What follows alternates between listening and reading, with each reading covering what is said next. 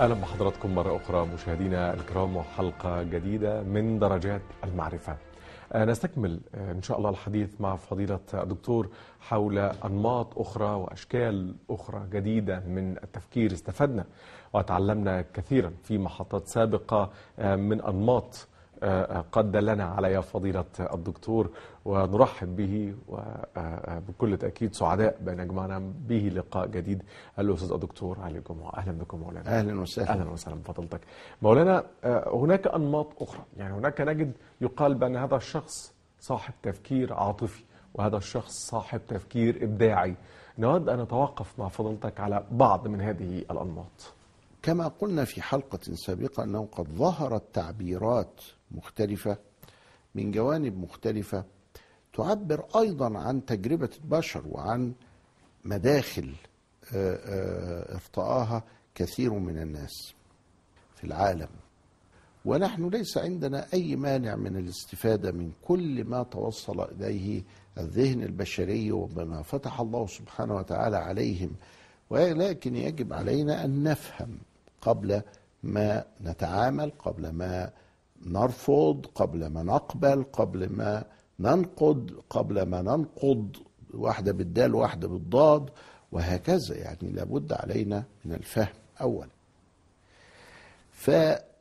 فالتفكير العاطفي العاطفة أيضا هذا كلام جديد كلام تعبير آه، حادث وجاء ابتداء من ما يسمى بقياس الشخصية. ال- ال- الشخصية هي عبارة عن مكون من العقلية والنفسية.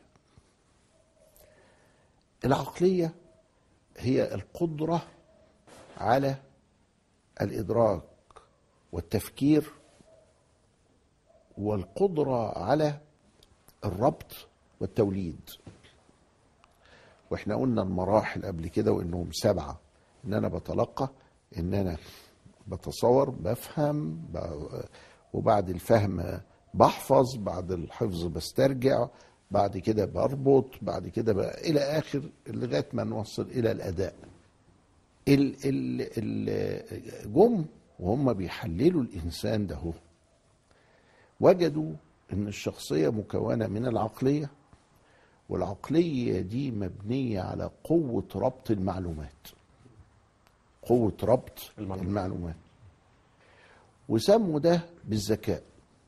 فالذكاء إيه تعريفه في أبسط معانيه؟ طبعا خلي بالك إن كل واحدة من دي فيها مدارس وفيها كلام وفيها كده. لأن إحنا بن- بنذكر الخلاصة في هذا الشأن. الذكاء هو قوة ربط المعلومات. لما تيجي تقول لي عرف الذكاء أقول لك قوة ربط المعلومات. ده ذكي. معناه إنه لماح يعني إن هو عنده قدرة أن يربط بين المعلومات بسرعة. الذهن في قضيتين قضية الفهم وقضية الحفظ. زمان قوي بقى لما كانوا يحبوا يعملوا مصطلحات مش بيقولوا حقائق الفيزيقية للم- للدماغ ولا للعقل ولا كده لا دي مصطلحات. فيقول لك اليبوسه والرطوبه اليبوسة والرطوبة. والرطوبة. إيه اليبوسه دي؟ قوة الحفظ. اللي هو على طول يحفظ اللي يسمعه من أول مرة. دي يبوسه دي. ده يبقى عقله زلطة. واخد بالك؟ تتحفر في دماغه على طول زي تتحفر. في دماغه على طول. آه. آه. وفي بقى روايات في التاريخ آه، وعجائب من هذا النوع. طب والرطوبة الفهم. قوة الفهم وأنهما لا يجتمعان بكمالهما. يعني يا إما تلاقي واحد اللي هو شديد الفهم تلاقي الحفظ بتاعه شوية واخد 30% وده 70 شديد الحفظ تجد الفهم بتاعه يعني إيه ما هواش زي الحفظ ال- آه الحفظ الحفظ 70 تمام. والفهم والفهم أقل 30 شوية. مش معناه إن هو ما بيفهمش ولا معناه إن هو لا. لا بس الفهم العميق اللي عند آه، الرطوبة يعني أقوى من حفظه هو. والحفظ العميق ال- الواسع ده الضخم اللي, اللي, بالشكل ده هو يبقى ده من آه، يبوسة أو حفظ إذا العقل فيه رطوبة ويبوسة دي مصطلحات. ده مش وصف مش إن العقل طري ولا العقل ناشف أو العقل فيه مية والتاني ما فيهش مية لأ. دي مصطلحات مصطلحات اسمها كده. خلينا الفهم والحفظ. تمام تمام. بلاش اليبوسه والرطوبة. لحسن تعمل إشكال عند السامع. خلينا إنه ال- الفهم والحفظ. لو تأملنا كده وشوفنا مثلا بنطبق إحنا. واحد زي الإمام أحمد إمام أهل السنة وحافظ حفظ يا أخي حفظ بديع إمام الأئمة أمير المؤمنين في الحديث شيخ البخاري البخاري جه يتعلم عليه واخد بالك؟ لما يجي في الفقه بقى نلاقيه لا مش مش زي أبو حنيفة. أبو حنيفة الفقه بتاعه واسع قوي. لما نيجي في الرواية لا ما نلاقيش زي أحمد لا. يعني الحفظ والفهم كل واحدة فيهم بتبقى على درجات متباينة. دي تزيد دي تنقص والعكس. اهو كده تمام. لما يروح للإمام الشافعي ألاقي الإمام الشافعي فهامه وبيحفظ لكن مش بيؤدي زي الإمام مالك. الإمام مالك راح مؤلف كتاب في الحديث مال الموطأ. ولذلك تجد المنح الربانية والمواهب الصمدانية بتختلف. ما هياش آه، كامل اليبوسة وكامل الرطوبة وكامل الحفظ وكامل الفهم في شخص واحد لا. تتنوع كله ده كل قدر يعني. ليها ليها جوانبها. فيجي في العقلية بيدرسها علشان يدرس النفسية. علشان يدرس الشخصية ما الشخصية عبارة عن عقلية ونفسية. وأساس العقلية هو قضية ربط المعلومات اللي قد تكون ربط المعلومات في جانب الفهم أو في جانب الحفظ. ربط المعلومات ده الذكاء. طيب والنفسية؟ النفسية دي عايزة اتزان عايزة يبقى واحد اتربى على الحنان والأمان. عايز واحد يبقى متربي وهو شبعان شبعان حنية. فراحوا يقول لك إيه؟ آي كيو إي كيو. إيه آي كيو إي كيو ده؟ آي كيو ده بيقيس النضج العقلي. Intelligent quotient. وال EQ ال EQ emotion quotient يعني ال emotion العاطفي ال- العاطفي. يبقى. اذا لو إن ال emotion quotient كان أعلى عند واحد قام يبقى تفكيره عاطفي. لو إن ال IQ يبقى أعلى عند واحد يبقى تفكيره عقلاني. عقلاني. واخد بالك؟ مظبوط. والاتنين بيكونوا الشخصية. ولذلك في أواخر المدارس التربوية يختبروا في الاتنين مش في واحد. كان زمان ال IQ بس يكفي. نختبر الولد في ال IQ لكن دلوقتي في ال IQ وال EQ لأنه علشان يبقى في شخصية متزنة عقليا وعاطفيا. فدي دي حاجات آه، آه، آه، حديثة. ودخلت حديثا في الكلام التفكير العاطفي التفكير العاطفي اللي فيه ساعات الاجتماع البشري ينجح بالتفكير العاطفي أكتر من التفكير العقلاني العقلاني آه. بالعاطفي. بالعاطفي مم. يلاحظ الحكاية دي مين؟ إنه كام واحد طالع الأول على المدرسة لا على الجمهورية وبعدين هو نجح في حياته. مش شرط. يعني نروح له بقى في حياته. حياته اللي هي إيه؟ في العمل حياته في الأسرة حياته في الجيرة وهكذا. هل هو ناجح برضه هو الطالع الأول على كده ولا لا؟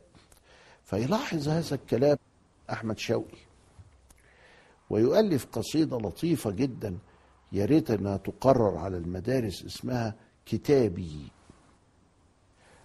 البيت اللي قبل الأخير يقول فيه إيه يا أحمد شوقي؟ وكم منجب في تلقي الدروس تلقى الحياة فلم ينجبي أيوه. ياما كم واحد.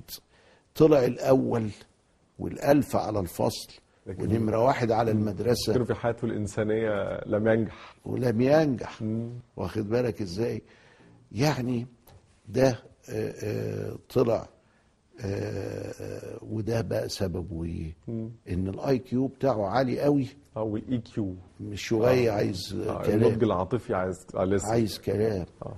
مرة واحد عمل بحث لطيف جدا بس ما أعرفش راح فين البحث ده.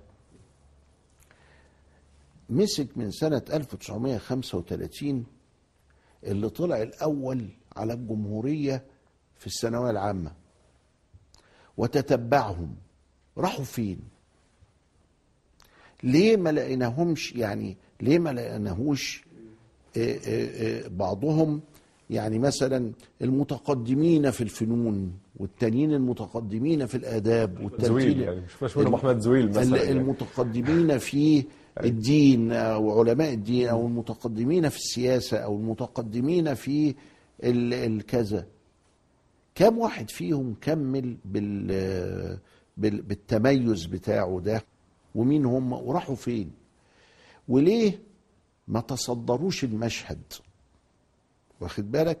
تملي نفتكر كلام شوقي وكم منجب في تلقي الدروس تلقى الحياة فلم ينجب. نعم. طيب أستاذ يا مولانا بعد الفاصل آه نرجع نعرف من فضلتك هل برضو التفكير العاطفي يمكن أن يكون في نفس الوقت تفكيرا سطحيا أو عميقا أو مستنيرا؟ وهل الإنسان حينما تكون في داخله عاطفة ويتحرك ويحقق من خلالها موقف ما أو فعل ما هل هنا ينتقل بها من السطحية إلى العميقة؟ وكيف يمكن أن تصبح مستنيرا؟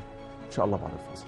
خليكم معنا أهلا بحضراتكم مرة أخرى مشاهدينا ونستكمل هذا الحديث الطيب مع فضيلة الأستاذ الدكتور علي الجمعة. مولانا أهلا بحضرتك مرة أخرى. والتفكير العاطفي والبعد العاطفي كيف يمكن أن يتحول من المستوى السطحي التفكير السطحي إلى المستوى العم- العميق؟ من مجرد شعور بالفرحة بالظلم بالانكسار كيف يتحول إلى فعل؟ وبالتالي هذا الفعل يصبح مرحلة أخرى أعمق. ده بيضبطه قمة الضبط بتاعه وكيف يتحول إلى المستنير بعد أن يمر إلى ال- العميق يضبطه قوله تعالى يؤتي الحكمة من يشاء ومن يؤتى الحكمة فقد أوتي خيرا كثيرا وما يذكر إلا أولو الألباب. فدي الحكمة هي وضع الشيء المناسب في المكان المناسب هي التي تحتاج في حكاية التفكير العاطفي إلى توازن. الحكمة دي هي التوازن. نفسيته ما عندهاش دافع للانتقام ما عندهاش دافع للغيرة. ما عندوش دافع للإفساد ل... ل... ل... ما عندوش دافع للهروب للانزواء لكذا. ولذلك هم كان عندنا في البلد يقولوا كده يقولوا أصله شبعان شبعان نفسيا يعني. يعني ف... فالشبعان ده اللي هو الراجل الطيب ده الراجل ال... أو الإنسان الطيب سواء راجل ولا آه، م- م- متزن. ما ما. عندوش ضغائن ولا مشاكل ولا حقد ولا كراهية. ولا أي حاجة وعنده حكمة. حكمة. يؤتي الحكمة من يشاء ومن يؤتى الحكمة فقد أوتي خيرا كثيرا وما يذكر إلا أولو الألباب. فمتى نصل بالتفكير العاطفي؟ التفكير العاطفي إذا كان ظاهره الرحمة ويترتب عليه في مآله. الفساد زي عطف الأم على أولادها دون النظر إلى عاقبة الأمور وإن العيال كده هتسقط في الامتحان أو العيال كده هتمرض من الحنية دي يبقى ده حنان كاذب أو عاطفة كاذبة وتبقى متعلقة بالظاهر بتاع يعلمون ظاهرا من الحياة الدنيا وهم عن الآخرة. هم غافلون. لكن العميق هو اللي يجعل هذه العاطفة مراعيا المآلات أنا هرحمه بس علشان أحسسه بالحنان والأمان فتستقيم الأمور. أنا هعطف عليه لكن وأنا أريد من هذه العاطفة بكرة هيحصل إيه. مش أعطف عليه النهاردة ويضيع في خضم الحياة بكرة ده يبقى سطحي ده. لكن اللي بيراعي المقالات ده بيبقى أما اللي بيسلم بقى الحاجة لصاحبها وبيؤدي الأمانة يبقى ده المستنير. مين صاحبها؟ صاحبها الله. يعني إيه يا مولانا؟ شكسبير ال- الروايات بتاعته فيها حكمة عالية. فيها حاجات غريبة جدا لدرجة إنهم قالوا ده ما ده إيه ده؟ ده مسلم ده ولا إيه؟ ويقول لك الشيخ زبير اصل هو كان مسلم ومتخ... حاجات كده هو لطيفة ضحك في الضحك. شكسبير إيه المزية بتاعته في الروايات بتاعته؟ مرة في مشهد من مشاهد ال- اللي عند شكسبير الأم بتشكو للحكيم بتاع القرية أو كذا من ابنها. فقال لها الكلب لما آه، يعني يعوي أو يعني يعمل ضجة أو كذا نسلمه لصاحبه. قالت له مش فاهمة. ابني بقول لك انه هو كده قال سلميه لصاحبه. قالت له مين صاحبه؟ قال لها ربنا. واخد بالك؟ سلمي الواد لربنا. يعني توكلي على الله ما تقلقيش عليه وسلمي أمرك لله وخليه تملي أربطيه بربنا. وما هو في السر وفي العلن يخاف ربنا مش يخافك انت نعم نعم. فالكلمة دي اللي وردت عند شكسبير بتعبر عن اللي إحنا عايزين نقوله دلوقتي وهو إنه يا جماعة ما تسيبوا الحاجة لصاحبها. آه سيبها على الله يعني. ما تسيبها على الله. كويس قوي لا بس إحنا ما بنقول سيبها على الله مباشرة. إحنا بنقول إيه؟ سيبوا الحاجة لصاحبها. وما هو؟ مين صاحبها؟ مين صاحبها؟ ربنا صاحبها. ربنا هو مالك الملك. ربنا هو اللي في ايده الحكاية دي. شوف الكلام بتاع شكسبير. وشوف الحكمة بتاعت علماء المسلمين. هي بتقول نفس الحكاية وهي دي علامة صحة الحكمة. فإذا التفكير العاطفي يكون مستنيرا إذا سلمناها لله. إذا كانت العاطفة دي بتسلم الأمر لله. وفي النهاية هذه العاطفة نقول بأنها مرهونة مثلا بم- بم- بمشيئة الله أو برضا الله عن هذا الأمر. إن جاء هي تريد لا، أن تدفع الإنسان إلى ربه. هي تريد أن تدفع الإنسان حتى يدخل النطاق الإلهي الرباني فيكون عبدا ربانيا. يقول للشيء كن فيكون ساعتها. فيبقى إحنا عايزين كده عايزين هذا النوع من أنواع الدفع هذا النوع من أنواع إن العاطفة يكون غايتها الله. فإذا كانت كذلك فقد دخلت في نطاق المستنير نعم. طيب يا مولانا آه، آه، أشكر حضرتك الحقيقة على هذا الشرح في مسألة التفكير العاطفي. ولكن على الناحية الأخرى بنقول والله ده الراجل ده يعني مبدع عنده تفكير خلاق تفكير إبداعي.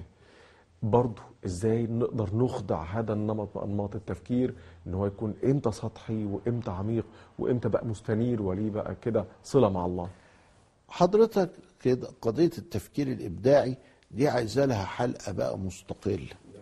لأن إبداع يعني إيه؟ إبداع يعني إنشاء على غير مثال. يعني أنا هعمل حاجة ما اتعملتش قبل كده. فيجي واحد يشتم لي ربنا ويقول لي ده إبداع. لا ده مش إبداع. واحد يشتم المقدسات ويقول لي ده إبداع. أو يسرق فكرة من غيره والسرقات لها أنواع كثيرة. ويقول لي ده أنا مبدع.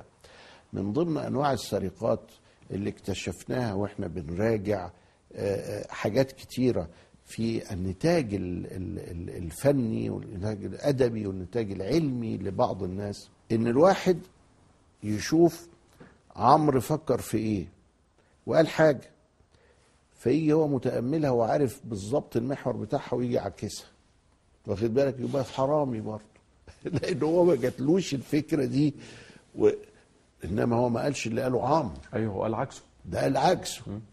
واخد بالك؟ فكل الهرت ده ليس ابداعا ده الإبداع على غير مثال سابق. الإبداع محتاج إلى معاناة. ولذلك المبدع ده ده قليل. والمبدع ده غير الصنايعي. اللي عمل الخط العربي ابن مقلة أهو ده مبدع. لكن اللي بيكتب بقى الخط العربي وخطاط كويس قوي ونجيبه يعمل اللوحات وكده ده صنايعي. ده ما أبدعش الخط العربي. اللي عمل الزخرفة ده مبدع. اللي عملت مشربية ده مبدع. طب والنجار اللي بيعملها دلوقتي؟ ده صنايعي صنايعي مجرد آه. بيقلد بيحاكي حاجة بس. يبقى اذا التفكير الإبداعي ده اللي هنتكلم عنه بالتفصيل إن شاء الله كده الحلقة لنا في برنامج آه، يعني حلقة بحلقة حاضر. عن التفكير لأنه ده مدخل كبير جدا للتدليس والتلبيس. يقول لك على كل حاجة إن ده مبدع. قاعد يقل أدبه والتجرمة اللي ملهاش نهاية وبعدين يقول لك أنا مبدع. دي حرية إبداع في النهاية. الحرية حاجة والإبداع حاجة تانية. واخد بالك إزاي؟ حكاية إن الواحد يفعل ما يشاء كده ما هو مضبوط بضوابط اجتماعية. ما هو لغاية دلوقتي في أمريكا المخدرات حرام. أجازوها في السويد وأجازوها في النرويج وأجازوها في الدنمارك وأجازوها في هولندا وبلجيك لكنهم ما أجازوهاش في أمريكا. لسه ممنوع حد يمشي عري- عريان في الشارع في أمريكا. ممنوع. ما هيش حرية دي ما إحنا لازم نفهم آه، ديننا بيقول إيه؟ طبيعتنا عايزة إيه؟ إيه الحاجة اللي الشائعه والمفاهيم؟ قبل ما نتعامل معاها لازم نفهم. واخد بالك؟ وهو ده يمكن اللي يشير إليه البرنامج بتاعك ده اللي اسمه درجات المعرفة. آه ما هي في درجات وكل ما تعلو تعلو إلى السماء في الدرجات بس اصله لا نهاية لهذه الدرجات. لا نهاية له. وإنما لا نريد ابدا ونحن في درجاتنا العلى أن ننزل دركات لغاية ما نصل إلى الدرك الأسفل من النار والعياذ بالله تعالى. لا دي نعمل بيها ليها حلقة بقى للإبداع ونشوف أصله من فصله ونتكلم فيه بالتوسع إن شاء الله بإذن الله. أشكر فضيلتك. شكرا جزيلا. أهلا وسهلا. شكرا لحضرتك وشكرا موصول